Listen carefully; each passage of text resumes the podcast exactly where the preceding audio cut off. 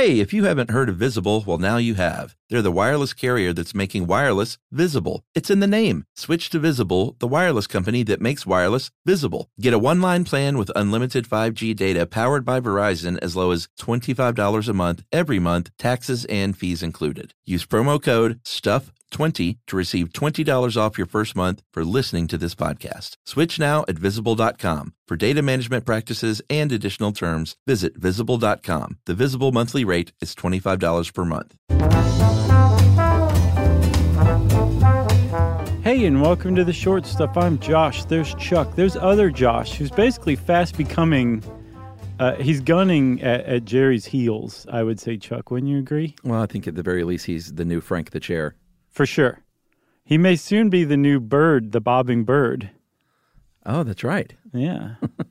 At any rate, we're glad Josh is here. He's, and we just we he's almost two inanimate objects. right, exactly. we just ate up about a third of our time, so let's we're we're gonna have to remove the ending from this one, okay? Yeah, this one is interesting because I read the original New York Times piece from 1905 or whatever. Ooh la la! Very different than the story we get here in a lot of ways. So Oh, I can't wait to. who knows? Let's just I'll just point out what the New York Times article said compared to what we have in front of us. Do it like a cranky IT guy. When I say something, just be like wrong. Well, who knows? Okay, It is All the. New York Times, but I don't know what their standards were like in 1905. Uh, I I don't know either. I don't know if they're peddling fake news back then. Exactly right. Um, so there's this this article from How Stuff Works that we found um, does a really good job of of of placing this in, in context in the world and saying that in Sanskrit the word for coconut is kalpa vrishka which means tree which gives all that is necessary for living, which is a mouthful. I mean, that says a lot about what you're saying about the coconut. You're saying you don't need anything else but this one tree. That's how great this tree is. Yeah, and that's also just a slightly fancier way than saying Webster's defines blank a as little bit. blank. A little bit. It's it's definitely fancier for sure. It's it's got like cursive everywhere. But the whole point is that coconuts mm, are pretty fun and good to eat and offer a decent amount of nutrition. It is. It turns out though that the Sanskrit saying is quite wrong. Like it's not everything you need. You couldn't just subsist on coconuts. And there was actually a guy who was born in 1875 named August Engelhart who who basically proved that inadvertently. It wasn't his intention to prove that the Sanskrit term was wrong, but um, he actually took it to heart. Um, and and tried to live exclusively on coconuts because he believed that all you needed was coconuts and sunlight, and uh, ended up living on I don't want to say a deserted island, but certainly a sparsely populated island, um, living and dying there to to spoil the ending. Yeah. yeah, this is uh, interesting mostly to me because it was uh, when it happened. Uh, he was born in 1870. Like, if this happened in the 1970s, it'd be like, sure, Of course, this happens all the time. right? But this guy was born in 1875 in Germany, and then after college, sort of became. Uh, well, there's a lot of debate on whether or not he was mentally ill, but regardless of that, he became very much into the Lebensreform, which is life reform movement. Mm-hmm. Basically, what you would think of these days as like a very uh, 60s hippie American thing. They were doing, I guess, in Germany in the you know early 20th century. Yeah, I, I took it to be kind of like a prototype for Goop. For who? For Goop, Gwyneth Paltrow's site. Oh, good lord. Yeah, that's that's kind of I mean like raw foods, alternative medicine. There was a lot of crossover between what this guy believed and what you could find on like some of the the sites that Goop endorses and Goop itself, especially if you take into account this book that he wrote. Um, it sounds a lot like the advice that Goop offers these days. You got to quit saying goop. Goop. So in 1898, he wrote a book uh, called A Carefree Future, colon, the new gospel, semicolon, That's rare. Glimpse into the depth and distance for the selection of mankind, Comma. comma, for the reflection of all, comma, Comma. for consideration and stimulation. And he should have just put an exclamation point at the end just to cover all Right. the bases. He missed that Oxford comma after consideration, though. Uh, but it was a kind of a kooky book. He talked about life, his lifestyle, and what you know he believed his version of the Lebensreform was. And then he also wrote poems about coconuts. Yeah, like Mother Coconut, The Coconut Spirit, How to Become a Coconut. Those were titles of some of the poems and tracks that he included in this book. And like, it's really hard to overstate just how much faith this guy placed in the coconut as the source of not just life, but health. And um, it, it was based. uh, It was based on some somewhat unfounded ideas. So it tied in very much with an idea that he had that the sun was the source of all life in the universe, and that coconuts grew on coconut palms um, toward the top, just like the brain in the human head does. Mm-hmm. And since the brain is closest to the sun, coconuts are closest to the sun. Ergo, the coconut can care for the brain and everything else you need in life. And um, that was it. Yeah, that probably would have been the end of the, his story had he not had a substantial amount of money. right. Uh, I was about to say donated, but I guess he inherited it from Right. a relative. yeah. So he had some cash all of a sudden. He bought 185 acres of land on a tiny little island called Kabakon um, off of Papua, what is now uh, known as Papua New Guinea. And uh, he took along 1,200 books, got rid of most of his clothes, and went out there and lived um, by himself. Well, not by himself because there uh, there are indigenous peoples in the area, but he was certainly the only uh, white German there. Right. And his whole jam was that he he had either heard or figured out that that humans had evolved in the subtropics between Tropic of Cancer and Tropic of Capricorn, and that's what we were basically evolved to. That's where we were evolved to be. So the idea of living in like a house and driving a car, eventually, I don't know if cars were invented yet, but I'm sure this guy prefigured them. Um, the idea of just basically living in a, a boxy, cubicalized, stuffy life it was a- antithetical of how we were designed by evolution or natural selection or even God, if that's your bag, right?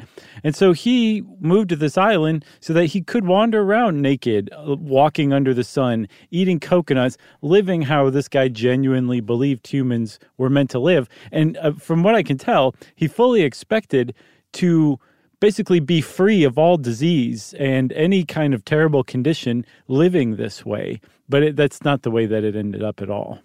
No, because first of all, coconuts, you cannot live on coconut alone. Um, they do have a lot of good stuff in there. They have good carbs and fat and stuff like that. Sure. Uh, but they lack a lot of vitamins, uh, notably B12, B6, uh, A, K, calcium, um, and protein. There's a little bit of protein, about three to three grams or so. Ooh. Uh, but that's that's not very much protein. So if you're going to eat enough coconuts to supply your body, and he was about five foot eight, didn't weigh a lot and weighed increasingly less as Yeah, time went on. Obviously, sure. he would have had to have been eating, you know, between fourteen and eighteen coconuts a day. That's a lot of coconuts. But I mean, if that's all you're doing, if you're wandering around naked on an island reading some books, you got time to eat 14 to 18 coconuts a day. So he could have, but it's not clear that he knew he needed to eat that amount. And it's also not clear that he would have responded to that information. So he didn't. And he started to wither away, which, as you said, um, probably would have been the end of the story had this guy actually not managed to uh, convince other people through his book and then through correspondence with them to come join him.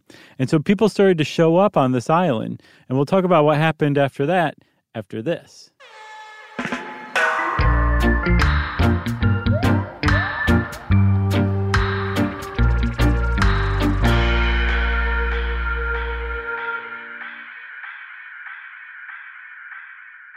Today's episode is brought to you by Altoids because let's face it, unraveling the mysteries of the universe is tough work. But with Altoids, your breath will be stronger than a black hole's gravitational pull, more intense than an alien abduction, and more reliable than your phone's battery during a podcast marathon. When it comes to needing intense freshness, Altoids have you covered. Altoids are stronger than your favorite conspiracy theory, more intense than the latest true crime docuseries, and more reliable than a Bigfoot sighting. They're not just mints, they're curiously strong mints. Find Altoids in the checkout aisle. Grab your tin today. Hey, everybody, if you're building a deck at work and you want to supercharge it, check out Canva presentations. Work docs have been the same for too long, but Canva docs are different. They're visual, they grab readers' attention with images, charts, tables, and videos playable right in the doc. Plus, docs don't have to be just words on a page, you can make your docs pop with Canva docs. That's right. And Canva presentations are designed for every workplace and every department. Whether you work in sales, HR, ops, marketing, and more, Canva presentations can be the solution for you. Sales decks, marketing presentations, onboarding plans, you name it. Canva presentations might be the most visually impressive presentations you'll ever use. You start with a stunning template, use it as a springboard for your design, adding images, graphics, charts, data visualizations, all from a massive media library. It's super easy to wow any audience with Canva presentations. So start designing today at canva.com. Designed for work. That's C A N V A.com.